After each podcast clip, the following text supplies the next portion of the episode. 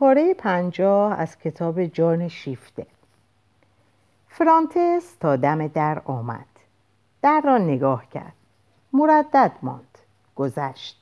در سی قدمی آنجا ایستاد و بازگشت. آند از پشت پنجره چهره مضطربش را میدید و آن تردید سوزان و آن سرگشتگیش را. پس از آن که دم در رسید مکسی کرد. قدم برداشت که به درون بیاید. ولی به درون نیامد. سر برداشت و نگاهی به پنجره آند که زود خود را عقب کشید افکند. آند دیگر جز آشوب قوقای دو قلب چیزی نشنید. ولی قلب خود را آرام می گرفت. نفس به, آهن... به آهنگی بلند و آهسته هموار می شد. آنت زیر پلکای بسته خود فرانتس را می دید.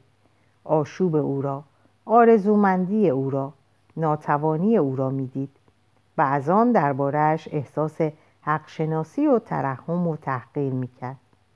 پس از چند دقیقه که بار دیگر خواست او را بر جاده ببیند، فرانتس دیگر نبود.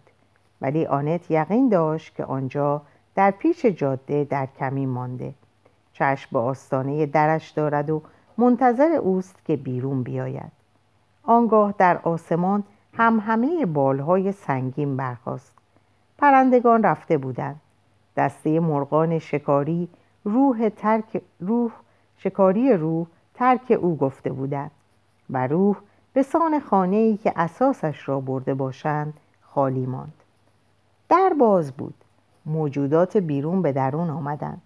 پریشانی خاطر، چهره گرفته اریکا دو وینترگرون و آرزوی کور فرانتس به درون آمدند.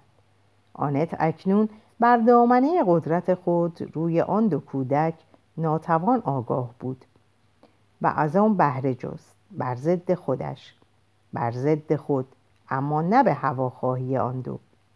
آنت آنها را با روشنبینی سردی که می‌خواست در قضاوت بی‌طرف باشد وارسی می‌کرد.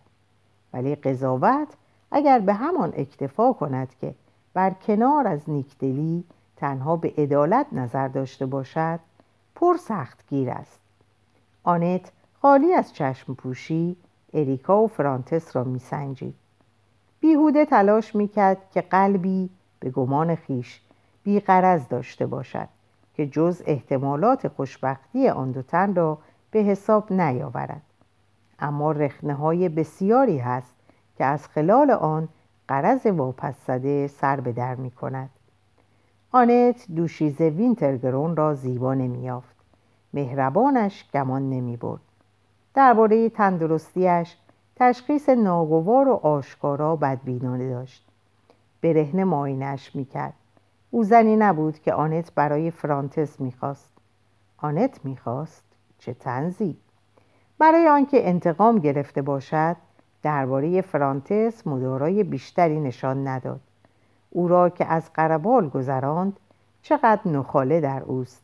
آنت کمترین اعتمادی به خوی و خصال او نداشت.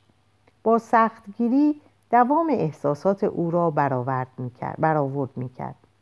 برای آینده چنین پیوندی اعتبار محدودی قائل می‌شد.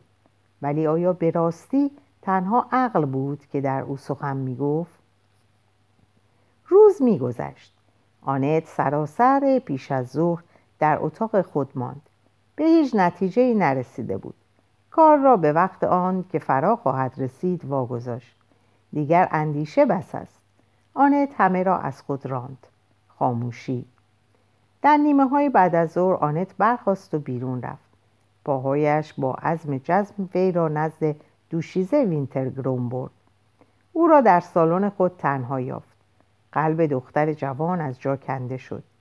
چیزی از آن ظاهر نکرد و حال قلب باز به جا قلب باز به جا آمد.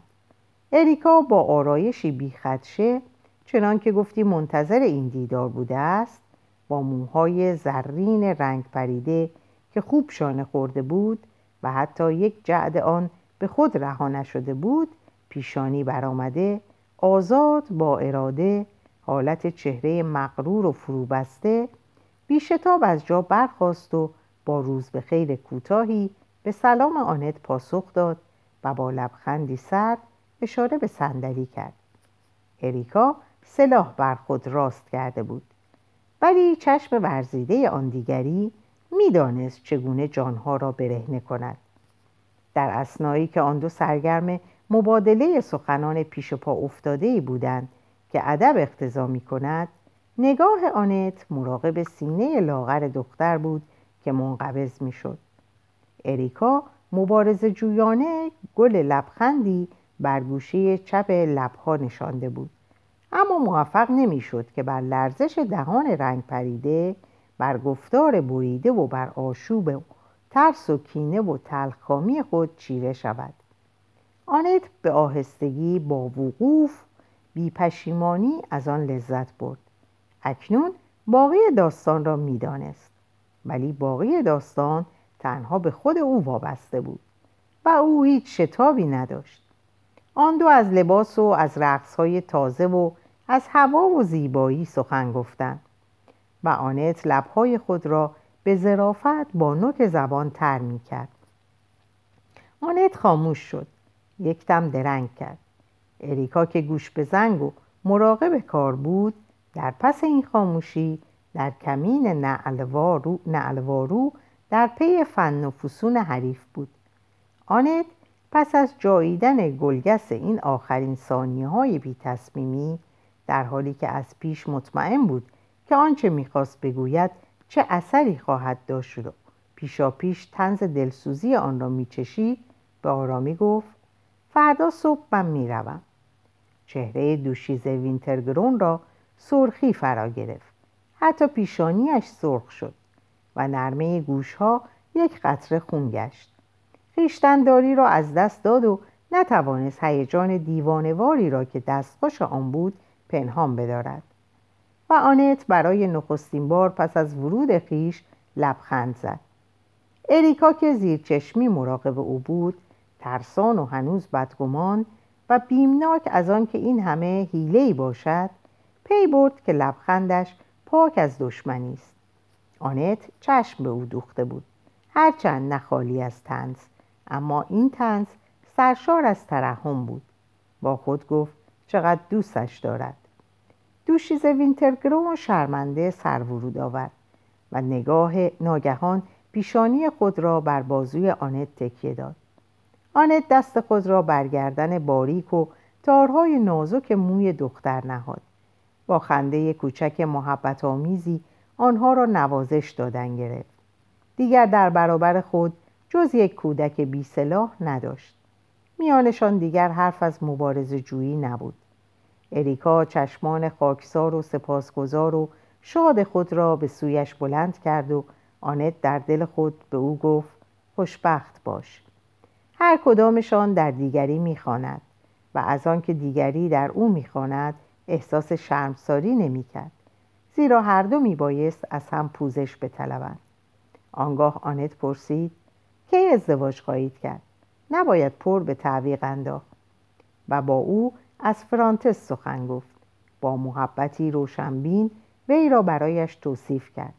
دختر را از مخاطرات آگاه ساخت. اریکا خود از آن بیخبر نبود. او نیز مردمک‌های موشکافی داشت. بی پرده پوشی با هم سخن گفتند و دستای هم را به دست داشتند. اریکا آنچه را که از فرانتس می‌دید و آنچه را که از آن بیم داشت نهان نمی‌کرد، ولی برای گرفتن و نگه داشتن این جان دلفریب و گریزپا که آرزومندش بود اراده آهنین نشان میداد. از پیش همه پیکرهای نهانی، بیدارخوابی شبها و اضطراب روزها را که با آن میبایست بهای خوشبختی به دست آمده را بپردازد میپذیرفت. آنچنان خوشبختی که پیوسته میباید از نو به دست آورد و هرگز نمیتوان پای بندش کرد. همچنان که اریکا حرف میزد، آنت دست عصبیش را میفشرد و سخت کوشی بیرحمانه ای را که این دختر دلباخته دمی پیش آماده بود بر ضد او به کار برد تا به هر قیمت از خوشبختی تهدید شده از خوشبختی تهدید شده خود دفاع کند حس میکرد. آن خوشبختی زندگی که این زخم دیده زندگی، این دختر بیمار، دیگر بدان امید نداشت. آنت اندیشید انصافاً همین است و با خود گفت این دست قادر خواهد بود کسی را که من به او می سپارم نگه دارد و راه ببرد. اریکا با چشمانی شمالی آبی سبز خود در سایه ابروهای کمرنگ، چشمانی تقریباً بی‌موجه که هنوز اندکی وحشی بود، دزدانه گونه ها و دهان و گردن و سینه و دستای آنت را وارسی میکرد. میاندیشید خوشگل است، خوشگلتر از من، و غریزه‌اش که از بیماری طولانی پخته شده بود کم و بیش بر او آشکار میساخت که ترک عشق برای این زن سخت است و حتی دور از انصاف است. ولی این یک دم بیش نبود. انصاف باشد یا نباشد خوشبختی من خودم. آنت برخاست، گفت او را پیش من بفرستید، میخواهم با او حرف بزنم. دوشیزه وینترگرون یک ثانیه مردد ماند. بار دیگر بدگمانی‌هایش به او روی آورده بود. با خاطری رمیده رقیب خود را که چشم به او دوخته بود نگاه کرد. دید که آنت از وی اعتمادی کامل طلب می‌کند. میبایست باورش داشت یا با او به هم زد. باور کرد و با فرمانبرداری گفت پیشتان میفرستمش. بار دیگر آن دو زن خواهروار به هم نگریستند و در آستانه در بوسه آشتی با هم مبادله کردند. پس از ساعتی فرانتس آمد. از اینکه اریکا او را نزد آنت فرستاده باشد تعجب نمی‌کرد. عادت نداشت که درباره احساسات دیگران بیاندیشد. احساسات خود او به تمامی مشغولش می‌داشتند و پیوسته در تغییر بودند. او حتی اگر مجال آن به خود می‌داد که در دل آن دو زن را بخواند، کاملا طبیعی می‌یافت که این هم که هم این و هم آن دوستش داشته باشند. این کار هیچ گونه الزامی برایش پدید نمی‌آورد. در نهایت صمیمیت، او در هر لحظه صمیمی بود. صمیمیت وحشتناک کسی که هر لحظه‌اش به نوبه خود بخار می‌شود و به هوا می‌رود، ولی او خود از آن رنج نمی‌برد. اکنون او جز به کشف تازه‌اش نمی‌اندیشید. دست‌های آن جادوگر بر شاسی پیانو و در آغوش گرفتنش دم در خانه زیر آسمان فرانتز از راه می‌رسید. هیجان زده، آتشین و مطمئن از موفقیت خویش خود را کمرو نشان داد و ساده دلانه خودپسند، اما در همان نخستین کلمات از سردی آنت جا خورد. آنت او را ننشاند، ایستاد، با او روبرو شد و نگاهی در آینه به خود افکند. دستی بر موهای خود کشید و گفت برویم بیرون. یک جاده کوهستانی را که بارها پیموده بودند در پیش گرفتند. راهپیمایان ورزیده‌ای بودند و با گام‌های بلند می‌رفتند. آنت خاموش بود. فرانتز که در ابتدا خود را باخته بود، زود بر خود مسلط شد. شاد و سبکبار، شیف شغ... شیفته این بازیچه‌های تازه قلب، این دو زن که خود را از عشقشان مطمئن می‌شمرد. اینکه این دو عشق چگونه با هم سازش خواهند کرد، یک مسئله فرعی بود که او را به خود مشغول نمی داشت. چنان به خودخواهی خیش بی توجه و چنان انباشته به خود بود که بیان که هیچ در پی برانگیختن حسادت آنت باشد، خوبی های دوشیزه وینترگرون را شمردن گرفت و صادقانه از بخت بلند خود ستایش کرد که او را به اینجا راهبر شده است تا به خوشبختی برسد. قلب آنت فشرده شد. نزدیک بود که بگوید بهای این بخت بلند را دیگری با جان خود داده است، ولی نخواست که داغ دلش را تازه کند. همینقدر گفت ژرمن اگر بود خوشحال می شد. همین باز بیش از اندازه بود. فرانتس ناراحت شد. ترجیح می داد که در این لحظه ناگزیر نباشد بدان بیاندیشد، ولی حال که بدان می اندیشید سایه اندوهی صادقانه بر چهرهش گذشت، اما درنگ نکرد. هوشش که در گریز از آنچه میتوانست آرامش او را به هم زند چیره دست بود. به آخرین بخش سخن آنت چسبید و گفت بله، چقدر جای خوشحالی بود که او در خوشبختی هم شریک میشد. اندوه و شادیش هر دو صمیمانه بود ولی این جمله را هنوز به تمامی بر زبان نرانده بود که دیگر جز شادی چیزی در او نبود و نام دوست بر زبانش نگذشت. آنت به گفته دور از پندار دوست مرده میاندیشید. وقتی که فراموشی دیر فرا میرسد به پیشوازش میروند. فرانتس بار دیگر به پرگویی های خود بازگشته بود. پرگویی های یک شاعر دلباخته. دلباخته کدام یک؟ او از یکی با دیگری سخن میگفت، ولی حضور این دیگری خیلی بیش از تصویر آن یک که از او سخن میگفت در اندیشه‌اش مینشست. فرانتس چشم از آنت بر نمیگرفت. چشمانش او را نوازش میداد. هوا را از پس قدمهایش مینوشید و ناگهان میایستاد. در هیجان از یک جلوه منظره که در نگاه حریص هنرمندانش چنگ مینداخت، درباره نیمرخ دشت و کوه، درباره مایه ها و هماهنگی رنگ ها شیفتگی می نمود. ولی آنت هیچ نمی ایستاد و لامنش سر به هوا، ابروان در هم رفته، بیان که سر برگرداند می رفت. برای این جانهای هنرمند، جانهای بی ثبات که در آن هر دقیقه دقیقه پیشین را به دور می راند، تحقیری بر برآشفته احساس می کرد. جانهایی که از خلال آن زندگی و مرگ چنان می‌گذرند که از پرویزن. آنت سربالایی سربالایی تندی را در پیش گرفت که مح... به محوطه سنگی باریک و درازی به شکل زین اسب منتهی می‌شد. به یک نفس از آن بالا رفت. در آن بلندی آسمان روشن و تند بود، مانند چشمان دوشیزه وینترگرون. باد بهار خنک و زورمند که قله ها را جارو می کرد در سراشیبی روان بود و ساقه های دراز علف ها را می خوابان و بر چهره آنت و رفیق راهش سیلی می زد. آنان در دامنه کوه در یک فرو رفتگی خاک ها فرو ریخته در پناه پشته از درختان کوتاه و گره خورده نشستند. چراگاه هایی با شیب تند به سوی سیلاب ته دره می رفت. گرداگردشان دایره سفید و فلزگون آسمان و بر حاشیه‌های آن شرابه ابرهای تیره و برهم انباشته همانند امواج آب که بر صخره‌های قله‌ها برخورده و در هم بشکنند. آنت روی پونه وحشی و کلش که آخرین پرتوهای آفتاب رو به افول گرمش می... به افول گرمش می‌کرد نشسته بود. گونه هایش از سیلی باد و از بوران خشمی که در دلش برمیخواست ارغوانی گشته بود. پهلو به پهلوی فرانتس بود و نگاهش نمیکرد. سر برافراشته با لبهایی که به تحقیر پیش آمده لبخند میزد. روبروی خود مینگریست. پرتو نیرو و بزرگمنشی از او میتابید.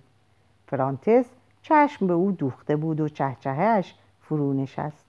خاموشی سوزان گشت. آنت از خلوت کرده دوری تحقیرآمیز دوری تحقیرآمیزی که بدان روی آورده بود بر پیکر خیش متوجه آتش نگاهی شد که, در... که او را در می نوردید. همچنان لبخند می زد، ولی برای آخرین بار مانند صبا بر فراز سر درختانی که بالهاشان او را در بر می گرفت، باد سودا در او به وزش در آمد. به این چشمها که بی آنکه نگاهشان کند میدید گفت بالاخره مرا کشف میکنی. و به رقیب غایب که آنجا آن پایین زیر پایش بود، به آنکه پاهای بیمارش قادر به بالا آمدن از آن شیب تند نبود، رو نمود و در دل فریاد زد من اگر بخواهم او را در چنگ دارم، بیا از من بگیرش. ولی آنت نخواست. با آتش سوزی غروب آفتاب موجی از خون در برابر چشمانش گذشت. پس از آن همچنان که آفتاب در پس کوها شور دیوانوار خاموشش فرو ریخت، لرزه کوتاهی بر تنش نشست. برخاست و ایستاد. در باد به سوی فرانتس که همچون سگی مراقب او بود برگشت. چشمان مرد جوان در کمین نگاهش بود و آن را به التماس می‌خواست. ولی وقتی که چشمان چشمشان به هم رسید، فرانتز جز سردی دوری در نگاه او نیافت. آنت متوجه سرخوردگی او شد. لبخند زد و اخمها واشده با نیکدلی آسوده و مادرانه‌ای او را برانداز کرد و گفت: فرانتس، تو بدتینت نیستی، ولی می توانی بسیار بدی کنی. هیچ می دانی؟ دیگر وقت آن است که بدانی پسر جان. بله، تنها تو نیستی، من هم، ما همه بار بدی می آوریم، مثل درخت سیب که بار سیب می آورد. ولی این یک میوه درختمان را خودمان به تنهایی باید بخوریم، به دیگران نباید بدهیم. فرانتز جا خورده می کوشید که از معنای این سخنان و از نگاهی که در او میکاوید بگریزد، ولی این نگاه پافشاری میکرد و سخنها در او فرو میرفت. سرشت نرمش اثر هر دست زورمند را به خود میگرفت، اما اثر تا کی دوام بیاورد؟ در این باره آنت دیگر چندان پندار خام به خود راه نمیداد، ولی او را زیر دست خود داشت و با سختگیری مهرامیزی قلب او را سرشتن گرفت. خوش داشت که ناتوانی لرزان این خاک زنده را زیر انگشتان خود بچشد. گفت: اریکا دوستت دارد و تو دوستش داری. خوب است، اما برحذر باش، زیرا مهارت خطرناکی در رنج دادن آن که دوستش داری در تو هست. او در کمال معصومیت و این حد اعلای مهارت مهارت است. تو باید آن را فراموش کنی. میدانی که من محبت بس بزرگی به تو دارم. من دروغ گفتن نمیدانم. و تازه برای چه دروغ بگویم؟ آنچه به تو میگویم خودت آن را میدانی. من تو را به چشم پسر خودم و شاید بیش از آن نگاه میکنم. خواهان خوشبختی تو هم، ولی ترجیح میدم تو را در همه عمر بدبخت ببینم تا آنکه تو از سبکسری با عشق بازی کنی. با عشق بازی کنی و این بچه را که به دستت سپرده است رنج بدهی. او بی اندازه بیش از آنچه تو به او میدهی برایت ارمغان میآورد. هر چه دارد و ندارد، خودش را به تمامی. اما تو جز بخشی از خودت را نمیتوانی بدهی. شما مردها بهترین بخش و بزرگترین بخشتان را به غولی که در قفس دارید اختصاص میدهید، به مغزتان، این دیو، به اوهامتان، به اندیشه هاتان، هنرتان، جاه طلبیتان، عملتان. من شما را از این سرزنش نمی کنم. خودم اگر به جای شما بودم همین کار را می کردم. ولی آن بخشی که شما به ما هدیه می دهید باید پاک باشد، باید مطمئن باشد. در همان حال که می دهید آن را از ما نگیرید، دغل‌بازی نکنید. ما کم چیزی از شما می‌خواهیم، ولی این چیز کم را می‌خواهیم. آیا خودت را قادر می‌بینی که آن را به این دختر بدهی؟ در خودت بکاف، در قلبت بکاف. او را می‌خواهی؟ دوستش داری؟ بگیر، ولی بگذار که او هم تو را بگیرد. بخشش از دو سو. یاد بگیر که بگیری و نگه داری، دوام بیاری. ای روح بر ابرگون، ای جان بادسان. فرانتز از این سخنان درشت و زیر نگاه این چشمان که اینک خنده‌ای در آن بیدار می‌شد، حیرت زده سر به زیر مانده بود. پس از آن آنت دست از او برداشت و رک و راست خندید و گفت: برگردیم. به خاموشی به زیر رفتند. آنت در پیش بود. فرانتز چشمانش را به پس گردن زرین تیره رنگ او دوخته بود. دلش میخواست که این فرود آمدن هرگز به پایان نرسد.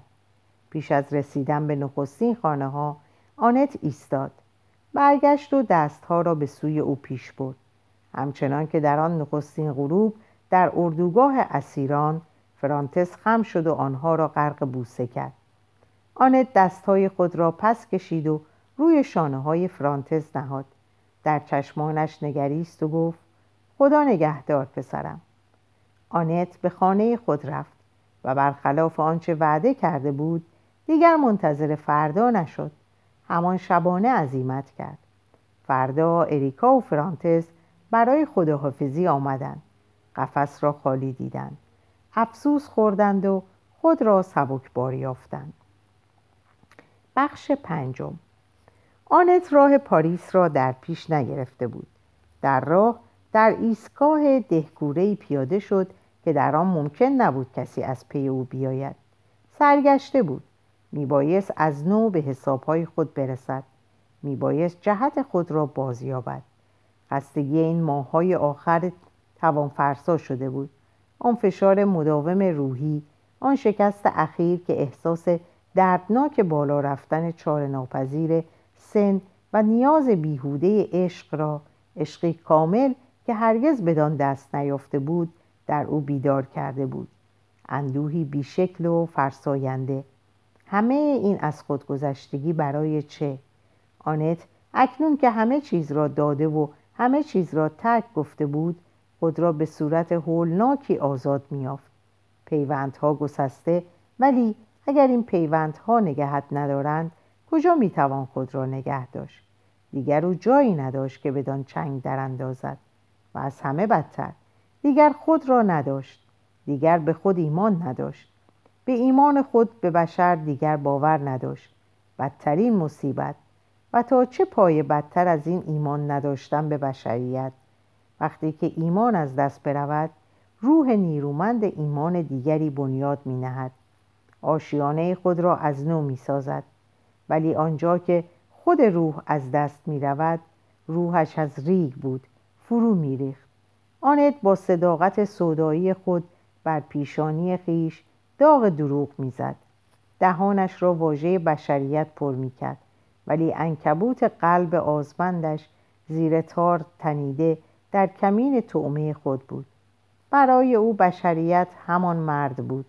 مرد، این نخستین از راه رسیده دوست داشتنی و پوچ. چه مسخره، چه جهش‌های ایمان و از خودگذشتگی و آن همه خطرها، هم از آن خود و هم از آن دیگران که به دنبال او کشیده می شدن. آنت صرف کرده بود تا آنکه خود را گرفتار قلاب کند. آن شور فداکاری برای این طعمه، این پسر، او یا دیگری، او را تصادف به عنوان طعمه به کار برده بود.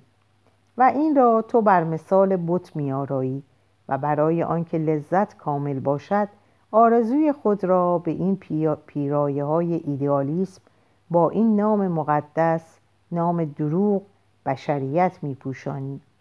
آنت بر خود تاخت می‌آورد، بر خود افترا می‌بست. کس کرده، چانه روی مشت‌ها نهاده، آرنج‌ها تا شده، آنت شکست خارگشته را بر پهلوهای خود می‌فشرد. او در دهکده کوچکی در وسط چمنزارها رو نهفته بود. حتی نام آنجا را نمی‌دانست. شب به تصادف پیاده شده در نخستین مهمانخانه داخل شده بود. یکی از آن مسافرخانه‌های بزرگ پیرامون برن که بام پهناور آن بر فراز پنجره‌هایی بس کوچک با شیشه‌های چند تکه و آراسته به گل‌های شمعدانی نهاده است. در پس پرده سرخ رنگ شمعدانی‌ها، در سایه سرد پهن مهمانخانه، جان آشفته‌اش آهسته آهسته آرام گرفت و در بستر خود جایگیر شد. اما نه چنان که بارها به کرانه ها بر نخورده در هم نشکسته باشد. آنت بیهوده به خود می گفته است: بس است، من سلاح بر زمین می افکنم. دیگر از خود دفاع نمی کنم. شکست خوردم، می پذیرم. مگر تو بست نیست؟ آنت بسش نیست. طبیعت با تعرضهای ناگهانی خود به یاد انسان می آورد که معاهده تنها هنگامی معتبر است که او آن را امضا کرده باشد. آنت ای بسا روزها که ناچار شد نبرد خود را با دردهای سگانه سودای بی‌معنی، رقیب رقیت جاودانی و جوانی برباد رفته از سر بگیرد. این آتش فریبنده، آتشدان محقر و خاکسترهای زندگی. پس از خشم‌آوری‌های شبانه، صبح آنت را خسته و خاموش و خموده می‌یافت و تنها او نبود. چه بسا چهره‌های آرام که به هنگام روز کرخ گشته و دور می‌نماید و در زیر پرده این چهره‌ها هر شب جنگ با روح از سر گرفته می‌شود. سرانجام آنت حسابرسی خود را به پایان رساند. ورشکسته بود. ترازنامه‌اش را اعلام کرد در برابر این بشریت کینه‌ور که خود را از هم می‌درد و او او مرگ سر می‌دهد. او خواسته بود روح خود را برافرازد، روح زنی تنها و آزاد را که از کینه عبا دارد، از مرگ عبا دارد، زندگی را تقدیس می‌کند و بی آنکه در پی انتخاب میان برادران دشمن گشته باشد، بازوان مادرانه خود را به روی همه فرزندان خویش می‌گشاید. این یک خودپسندی بزرگ بود. آنت خود را بیش از حد ارزش نهاده بود. او آزاد نبود. نیروی آن نداشت که تنها باشد. او مادری نبود که خود را برای فرزندان خویش از یاد می‌برد. او فرزند خود را که از خون خود او بود از یاد می‌برد.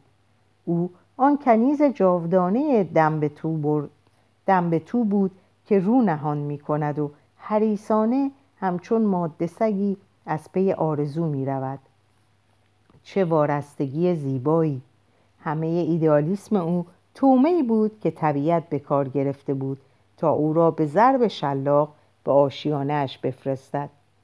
او آن برز و بارا نداشت که خود را از دست سگبان برهاند.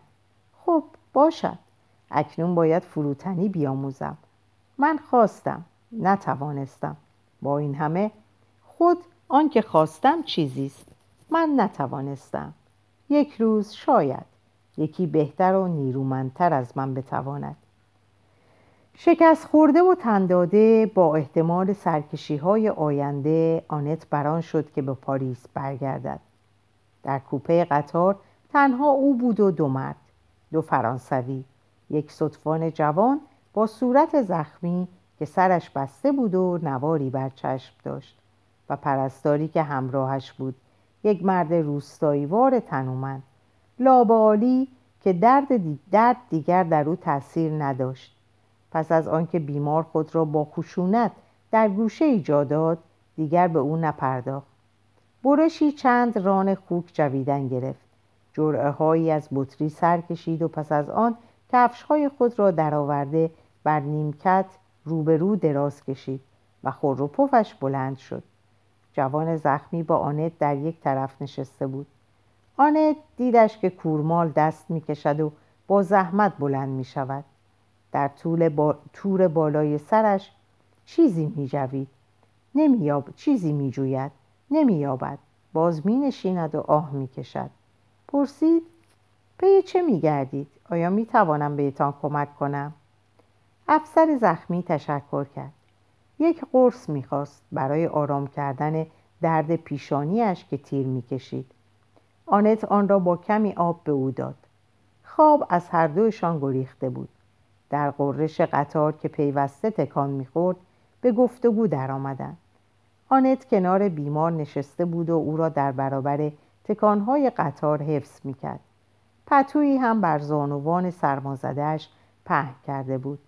بیمار از حضور آنت که با وی همدردی می‌نمود جانی می‌گرفت و همچنان که تقریباً در همهشان به وقت بی کسی، همین که زنی به دلسوزی روی ایشان خم می‌شود، میتوان دید طولی نکشید که مانند کودکی با وی آمیخته گردید. چیزهایی با آنت در میان نهاد که امکان نداشت به یک مرد بگوید و نه حتی شاید به آنت اگر او خود دیدن میتوانست. گلوله‌ای سر تا سر از شقیقه هایش گذشته بود. او دو روز به حال کوری در میدان جنگ مانده بود.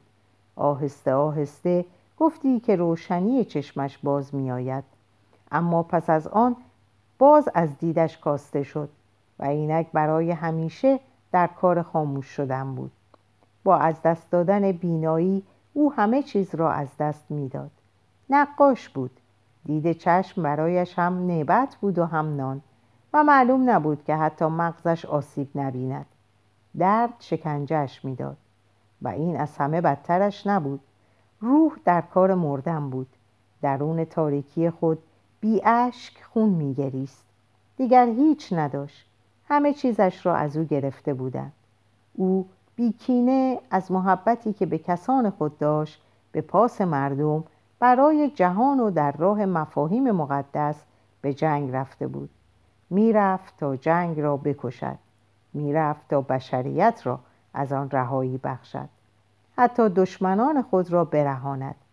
در اندیشه آن بود که آزادی را برایشان به ارمغان برد. او همه چیز را داده بود، همه چیزش از دست رفته بود، دنیا بازیش داده بود.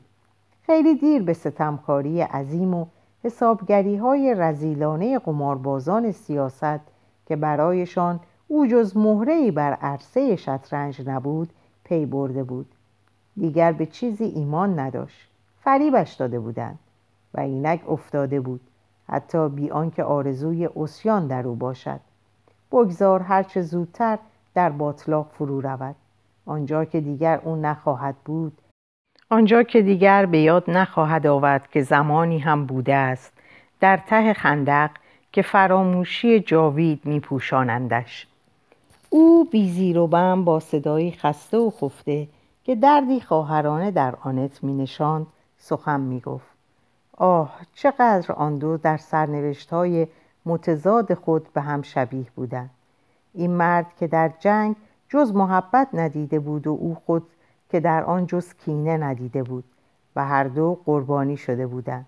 در پای که، در راه چه، دیوانگی فاجعه بار همه این فداکاری ها و با این همه با این همه در فرط تلخکامی لذتی فاجعه بار، چیزی که آنت در برابر چنین شکستی به زحمت جرأت داشت در دل بدان اعتراف کند. نه، بی هیچ چیز نیست که ما به سان خوشه انگور پاره پاره و لگدمال و در هم کوبیده شدیم.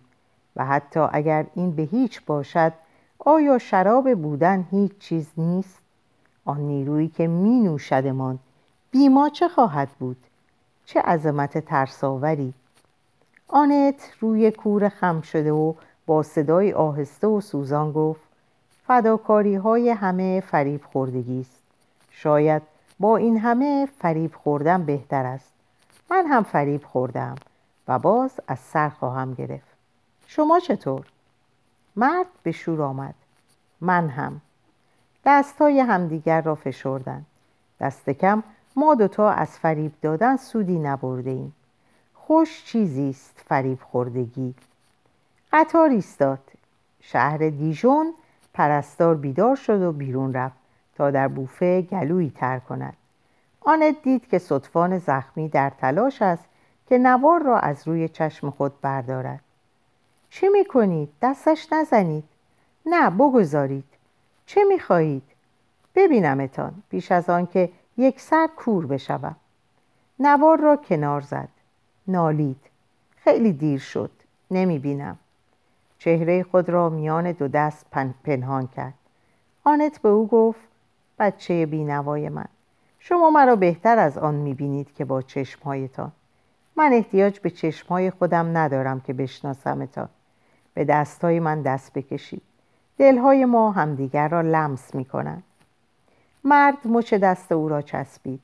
تو گویی که میترسید گم شود. گفت: باز حرف بزنید. با من حرف بزنید. حرف بزنید.